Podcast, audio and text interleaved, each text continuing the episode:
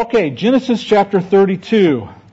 Genesis chapter 32, Jacob has leave, left Haran and is headed back to the promised land. God has told Jacob it's time to go. And now Jacob is on the threshold. He's on the east side of the, the Jabbok uh, River.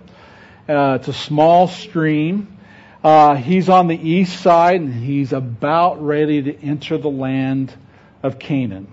And uh, he knows that the, there's a relationship that he needs to repair between him and his brother, and he's very nervous about that. So I'm going to read this text, but I'm going to read it in sections, then then um, explain uh, each of the sections as we go. So I want to begin with verses 1 and 2 this morning. Jacob went on his way, and the angels of God met him.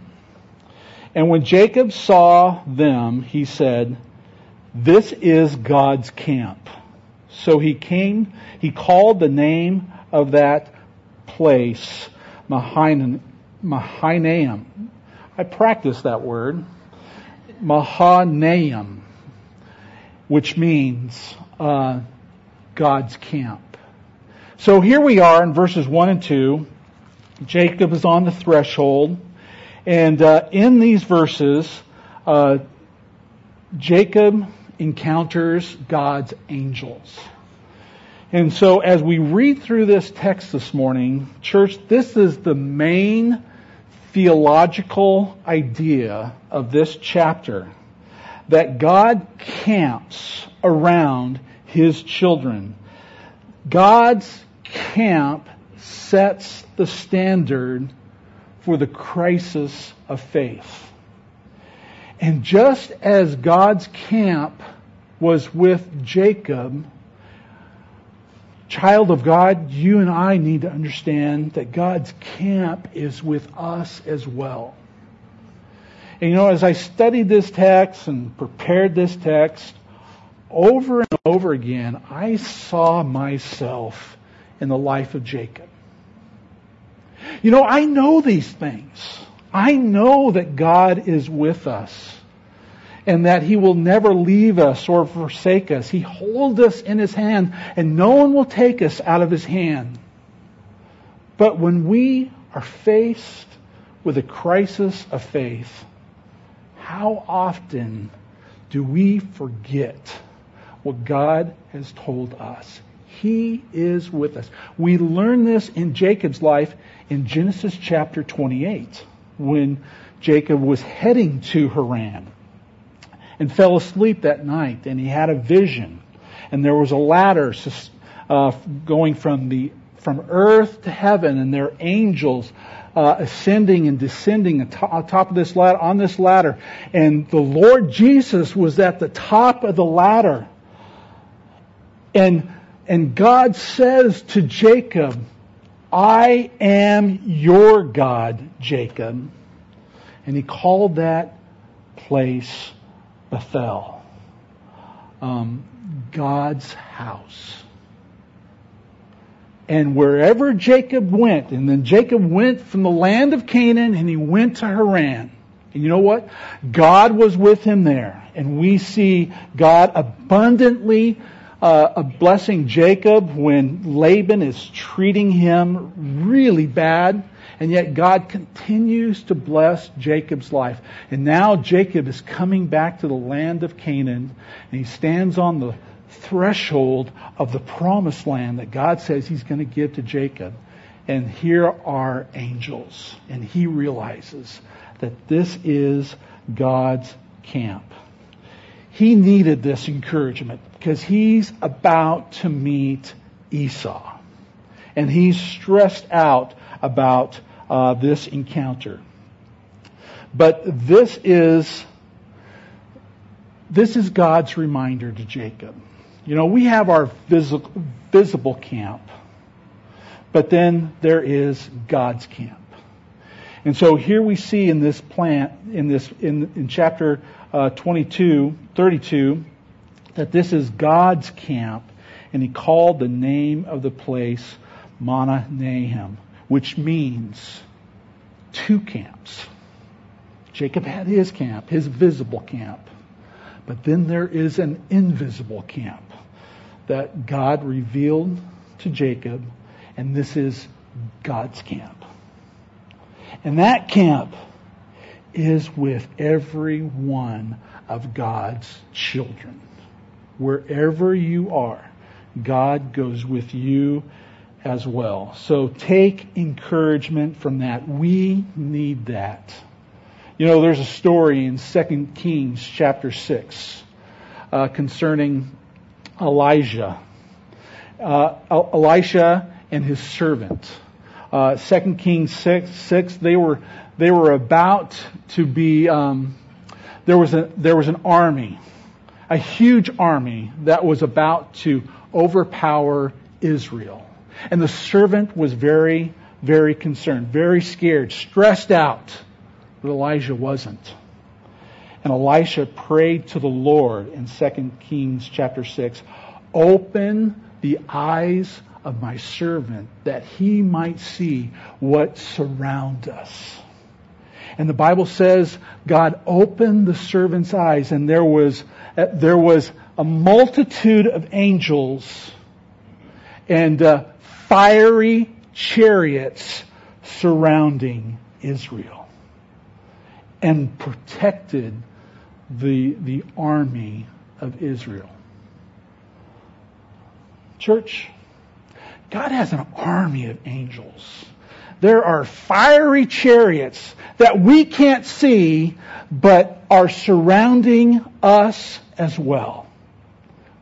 The Bible says in, in uh, Psalm chapter 34, verse 7, that he encamps around those who are his. The angel of the Lord encamps around those who are his and delivers them.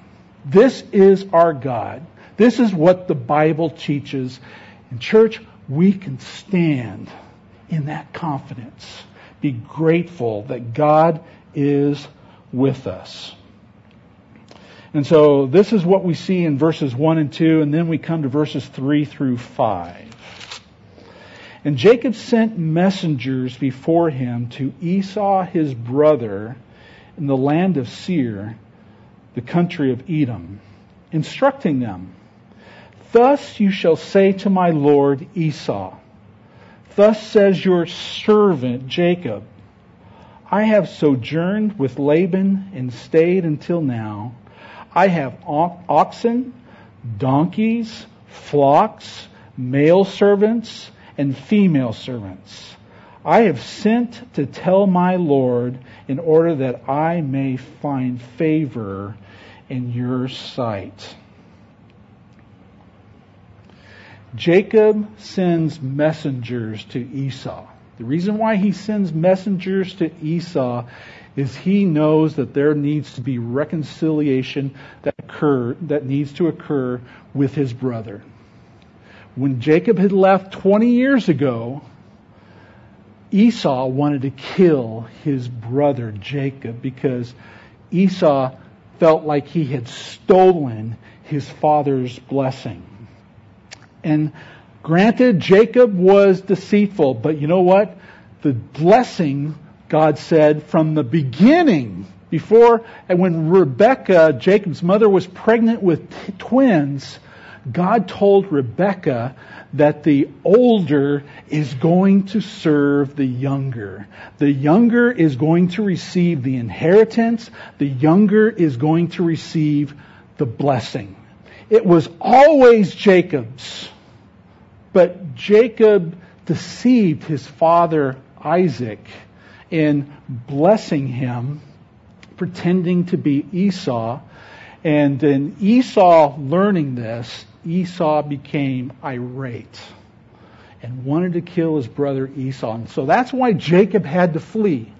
And so here we see Jacob coming back, and he knows that uh, he's not looking forward to, to this encounter. Okay? And so he he, uh, he, he makes a plan. He wants to soften Esau through bribery. We see that it's in verse 5 and verse 20 with gifts. Jacob is tremendously blessed. And so he wants to give a lot of this blessing back to Esau. And you know what? That is unnecessary. Jacob has forgotten. Here the angels have reminded him in verses 1 and 2 that God is in the camp. God is with Jacob. God is going to work these things out, and yet Jacob feels like he needs to manipulate things, that he needs to strategize. And isn't that just like me? When I'm in a stressful situation, oftentimes I'm not trusting God. I'm trying to figure out the solution to my problem. And prayer becomes a last resort when I'm really, really desperate. When I would save myself a whole lot of grief if I would just be trusting God in the very beginning. Jacob doesn't have to manipulate or bribe Esau. Look what um, we see in verse 4. Uh, address Esau as Lord, my Lord Esau, uh, your servant Jacob. It's like he's wanting to minimize the blessing and birthright. Esau isn't Jacob's Lord. The older is to serve the younger, but here Jacob wants to be the servant of Esau. That Esau is Jacob's Lord, and this is not what God ordained. This is not the way things should be. And nothing, nothing is going to thwart the will of God. God has ordained this before these boys were even conceived. That this is the way the relationship was to work out. And so Jacob sends his messengers, hoping it's going to soften Esau's heart. And then we come to verses 6 through 8. And the messengers returned to Jacob, saying, We came to your brother Esau, and he is coming to meet you, and there are 400 men with him. Then Jacob was greatly afraid and distressed. He divided the people who were with him and the flocks and the herds and the camels into two camps, thinking, if Esau comes to the one camp and attacks it, then the camp that is left will escape. Okay? Jacob continues to strategize. You know, these messengers come back and we've met with Esau, they say, and uh, he's coming to meet you, and there are 400 men with him. You know, they didn't bother to kind of articulate, you know, that, you know, he's in a good mood. We had a good conversation. Jacob doesn't sense any of this. All he hears is that Esau is coming and he's bringing 400 men with him. Last time he had heard from his brother, his brother wanted to kill him. So here we see Jacob totally stressed out. And so he, uh, he, he, in his, in his stress, he divides the camp into two groups. And we're going to learn more about those groups in just a moment. Who's most important and who's least important. And that's not a good situation, okay? We'll get there in a minute. And so, hearing this, Jacob does the right thing. Jacob prays. Alright, so let's read Jacob's prayer. It's a good prayer. Verses 9 through 12. And Jacob said, O God of my father Abraham, and God of my father Isaac, O Lord, who said to me, Return to your country and to your kindred, that I may do you good. I am not worthy of the least of all the deeds of steadfast love and all the faithfulness that you have shown to your servant. For with only my staff I crossed this Jordan, and now I have become two camps. Please deliver me from the hand of my brother, from the hand of Esau, for I fear him, that he may come and attack me, the mothers with the children. But you said, I will surely do you good and make your offspring as the sand of the sea, which cannot be numbered or multiplied. This is Jacob's prayer. And he's addressing God to begin with the, as the faithful God of his father Abraham and Isaac. He knows God's nature. He knows God's identity. And he tells God, God, you told me to come back here. God, I've been obedient to, to where I am in this moment. And then in verse 10, he confesses his unworthiness. He humbles himself. He has the, he has the correct attitude when it comes to prayer. He knows that all of his blessing, all that he has, has come from God. When he left Canaan to go to Haran, he says he just had his staff as he crossed the Jordan. But now as he's coming back, he has so many possessions. God has blessed him so much that he's, he's put his belongings, his possessions into two camps. And he knows that this is all from God. And in verse 11, he, he asks God, deliver me. And you know what? God's going to do exactly do that when he blesses him. But it's not going to be necessarily Jacob's idea for deliverance, uh, as we'll see towards the conclusion of this text. But then in verses 11 and 12, he rehearsed God's promises. Look at verse 12. But you said to me, I will surely do you good and make your offspring as the sand of the sea, which cannot be numbered for multitude. This is Jacob's God and he rehearses those promises. You know, some of you say, I just don't know how to pray. I don't know what to say. Well, this is a good model here. This is a good pattern for your prayer life. Acknowledge God's faithfulness in your life. Uh, humble yourself before Him. Acknowledge that all you have belongs to Him. It's all come from Him. Ask God to deliver you. Uh, help you as you walk through those, those difficult times. And then rehearse God's promises. Well, what are God's promises?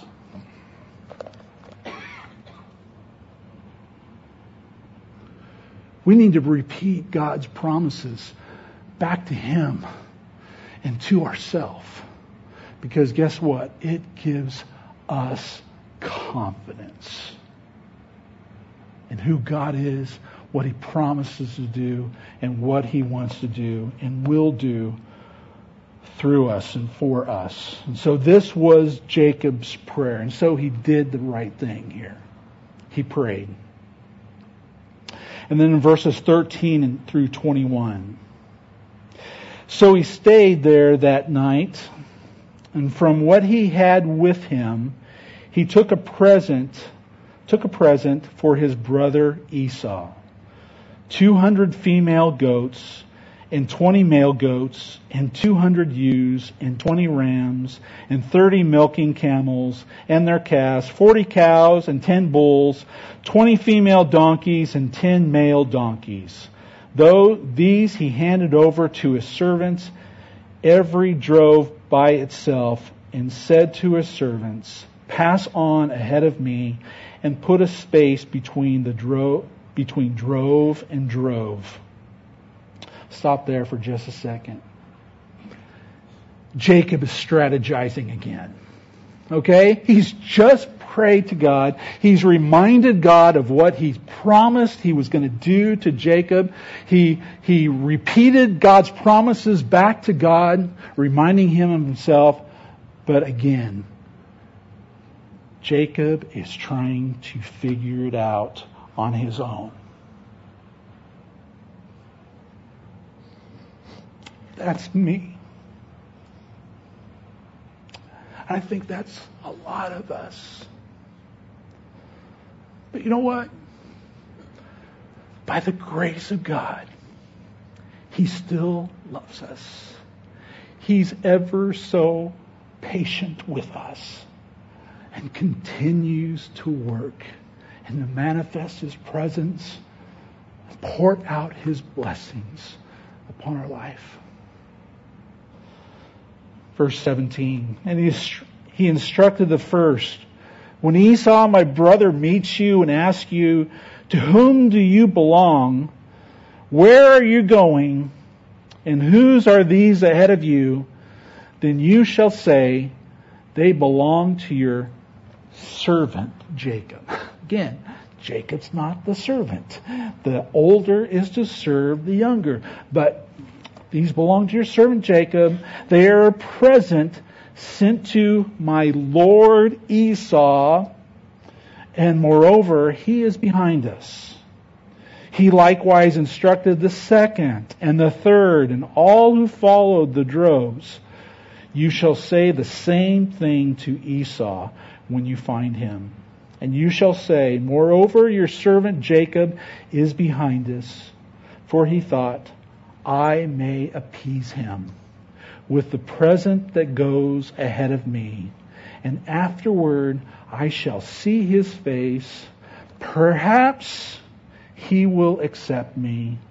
So the present passed on ahead of him, and he himself stayed that night in the camp. So here we see fear and guilt that still fills Jacob. And once again, he's trying to soften his brother. He's trying to bribe his bro- brother with all these presents. There's going to be 550 animal, animals that are going to be given to his brother Esau. And in essence, he is saying, please take my blessing. The blessing belongs to Jacob. This was not necessary for Jacob to do. He doesn't have to work at this. Jacob feels like he needs to make reparations. My friends, reparations will never change the heart of man. Now, if you've offended somebody, or if you if you've uh, uh, wrecked something uh, that belongs to something somebody else, obviously you need to make amends. You need to uh, help replace that. But here, the blessing and the inheritance belongs to Jacob, but Jacob wants to make reparations to his brother Esau. Reparations will never change the heart of others, heart of man. Only the gospel of Jesus Christ can change the heart of man. You know, there's a um, there's a passage in 2 Kings chapters 18 and 19. Uh, the, the, king of Assyria, Sennacherib, was um, was conquering peoples all around him. And in fact, they had conquered uh, Israel. Israel has now fallen. And now Sennacherib wants to come after Judah.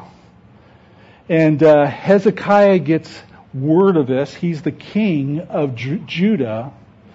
And Sennacherib threatens um, Hezekiah. And so Hezekiah hopes to appease uh, the king of Samaria. So he takes treasures out of the temple and gives them to Sennacherib, thinking that uh, Assyria will leave them alone. It didn't change this wicked king's heart. The king wanted more. And God had to remind Hezekiah that this is not the way to do things. Trust me, Hezekiah. The, the camp of God surrounds you. I am your protector. I am going to take care of you. And what God said he would do through the prophet Isaiah, that is exactly what God did. He spared the people of Judah from the evil king Sennacherib. Reparations don't work. Only the gospel can change the heart of men.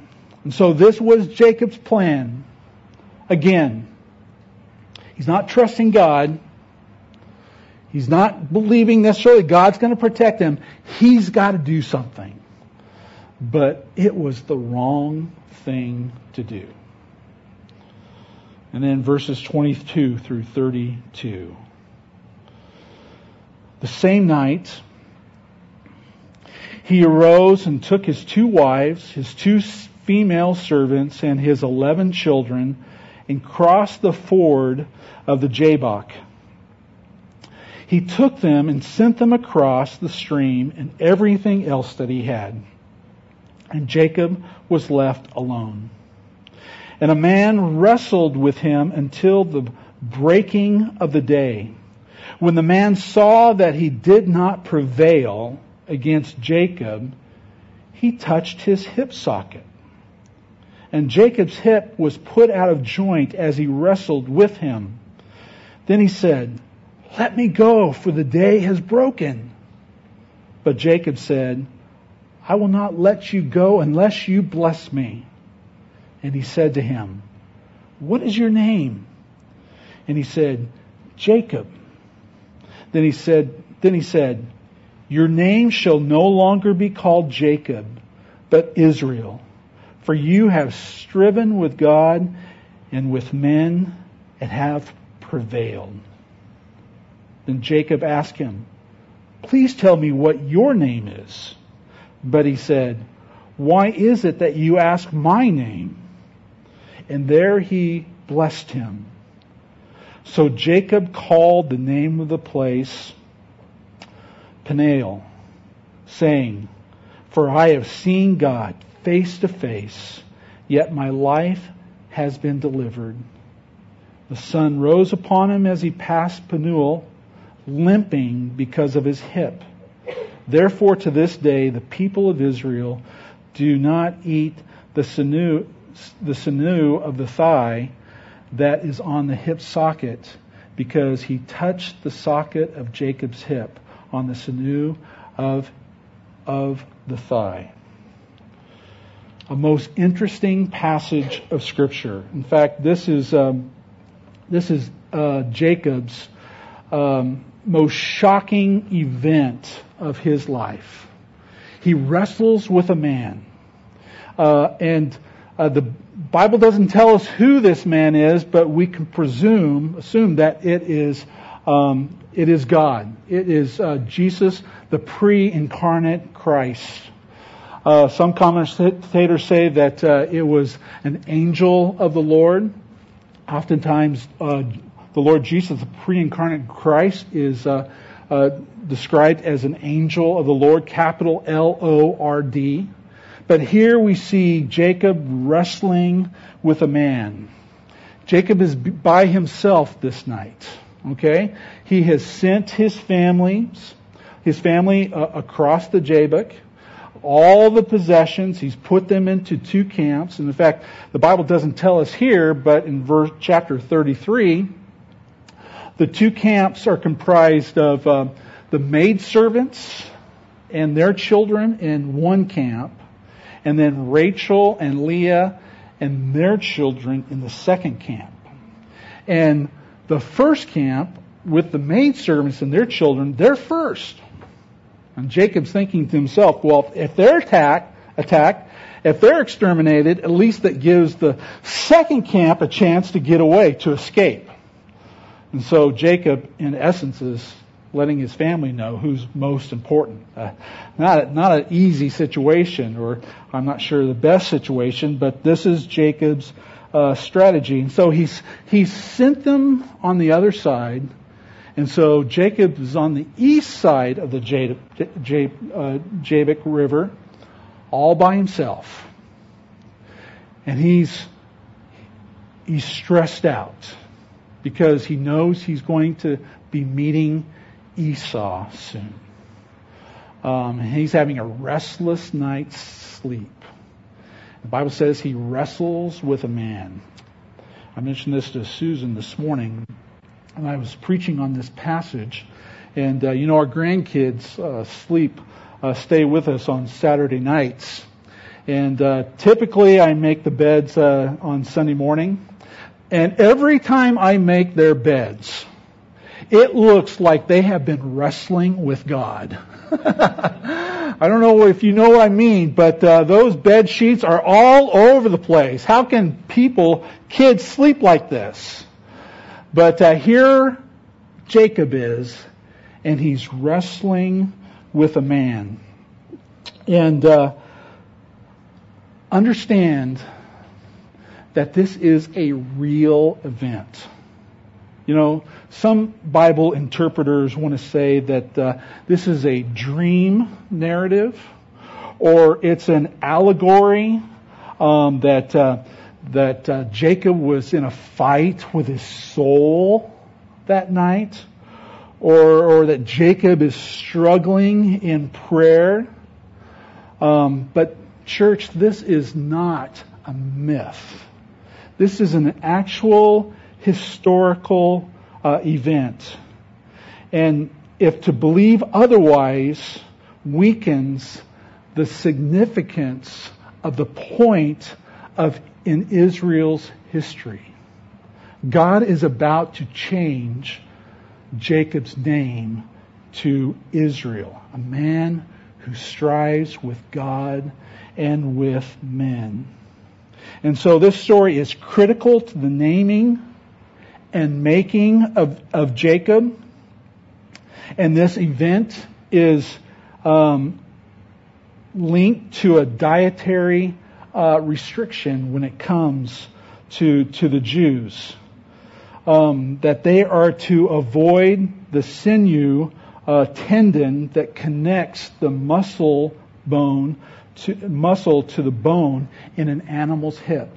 As the Jews are eating uh, the, the the animal, they are to refrain from the hip portion of that animal, not to eat the sinew. And because it is a reminder of the wrestling that took place in this passage of scripture and God naming Jacob Israel. And so this is a very significant event and uh, not only is Jacob's name changed, but you know what? His nature is changed as well. God allowed Jacob to wrestle with him. And through that wrestling, God blessed Jacob. And the blessing came through a hip that uh, was displaced. I don't know if that's ever happened in your life. It's never happened in my life, but for those who have hip issues, I mean, it is a very painful situation. And the Bible says that as, as God was wrestling with Jacob, uh, God just merely touched Jacob's hip and it became dislocated. And as a result of that touch, Jacob limped. Not just for a few days, but he limped for the rest of his life. There's times where God allows us to wrestle with Oftentimes we wrestle with Him over His will for our life. But it's in that wrestling that God wants to bless us. Maybe it's through difficulty with whatever you're going through and whatever God wants you to do. God allows you to wrestle with Him. And He wants you and I to persevere in that wrestling and to not give up. And as we persevere in those times of wrestling with Him, you know what? There is blessing on the other side of the wrestling match.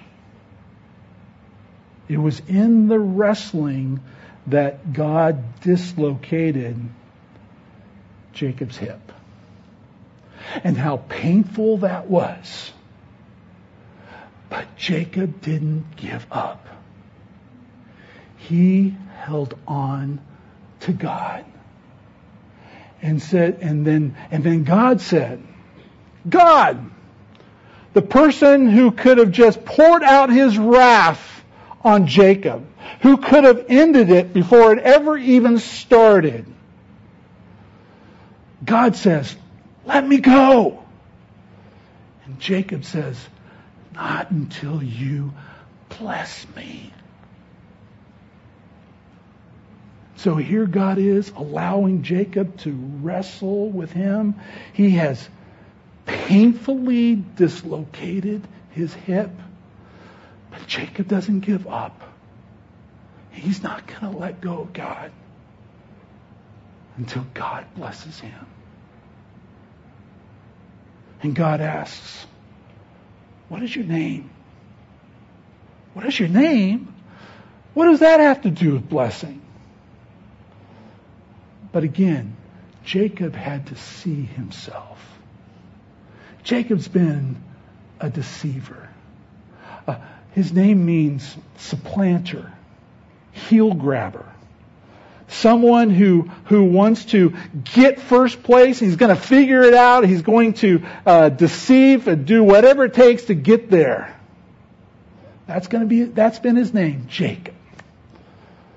And so Jacob needs to recognize this. This is who he is. But God says, no longer. Your name is going to be Israel. Israel meaning one who strives with God and with man. And then when, when, the, when God gives Jacob his new name, Israel, the Bible says he blesses him and then he leaves. Jacob's received the blessing. Jacob's received a new name. And Jacob is leaving that encounter changed for the rest of his life. Yeah, when he was in Genesis chapter 28 and he realized that, uh, that in that vision that uh, God was in this place. He named this place Bethel. And Jacob knew that God was now his God, not just Abraham's, not just Isaac's, but his. Jacob left for Haran knowing that God was with him, God was for him. But now when he's coming back, he's got a new nature. He's humble. He's walking with a limp that God created. that became a blessing in Jacob's life. And there are sometimes things happen in our life that we think aren't a blessing. God, what are you doing? God, heal me. And yet, God wants to use that weakness in our life to make us strong in Him. Jacob had been strong in himself and weak in his soul. But now, Jacob is a humble man. There's not a whole lot he can do. And he's got to rely on others. But more importantly, he's got to rely on his God. And now Jacob is prepared to meet his brother in Genesis chapter 33. Jacob's God is my God and is your God. And that God never changes. He is the same today, yesterday, and forever.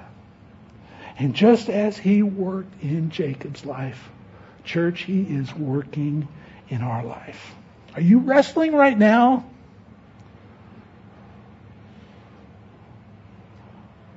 In what God would have you to do in your life? Keep wrestling. Keep pursuing. Keep holding on. Because God is going to bless your heart's desires.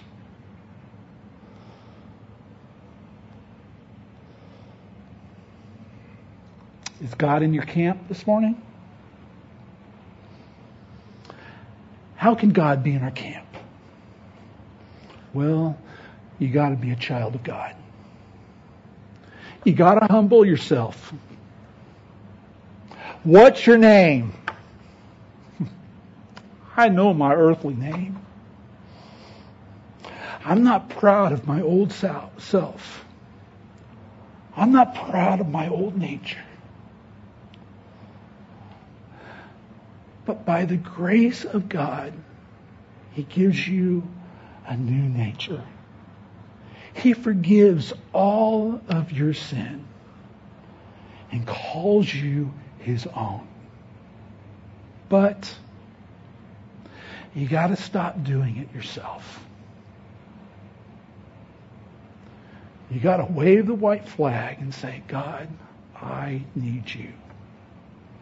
When you confess your sin, acknowledge that Christ died for your sin, was, was raised from the dead three days later, you believe that in your heart and commit your life Him, you know what? You're in God's camp. You're no longer alone. You belong to Him. Is God in your camp this morning? The angel of the Lord encamps around those who are His and delivers them.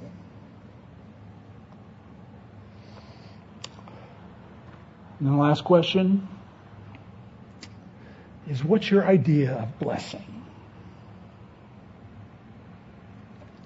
material ple- blessings, you know, money in the bank.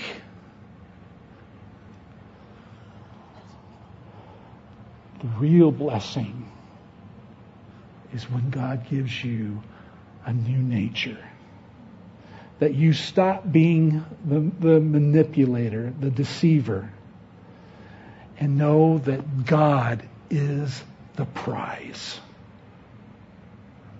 God is the prize. Matthew 6:33 Jesus says, "Seek first his kingdom and his righteousness, and all these things will come to you." That's the blessing.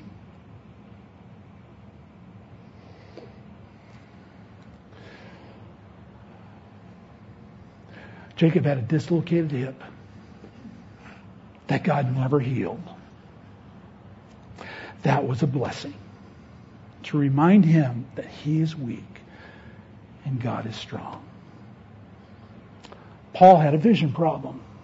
And he prayed to the Lord. He prayed to the Lord that God would remove um, the, the issue of his eyes.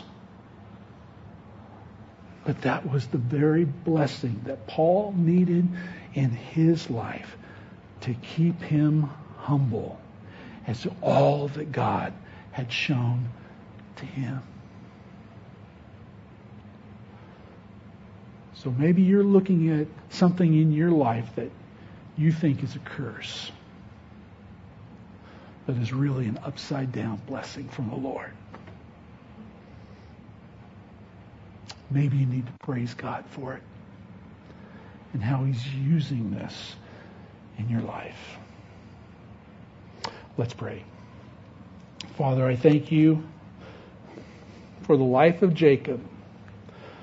Oh, imperfect Jacob, who's always trusting in himself and not in you. Lord, how is, that is such a mirror of me and of many of us here in this room. God, help us to trust your plans and not our own. Oh, it's good to make plans and we need to make plans. But just know that God, you can change those plans. And through all that planning, we are trusting you that you will be glorified. So Lord, as you've spoken to people's hearts in this service this morning, May you use it in their life. May it not go into one ear and out the other. But may they wrestle with this text. But may they wrestle with their relationship with you.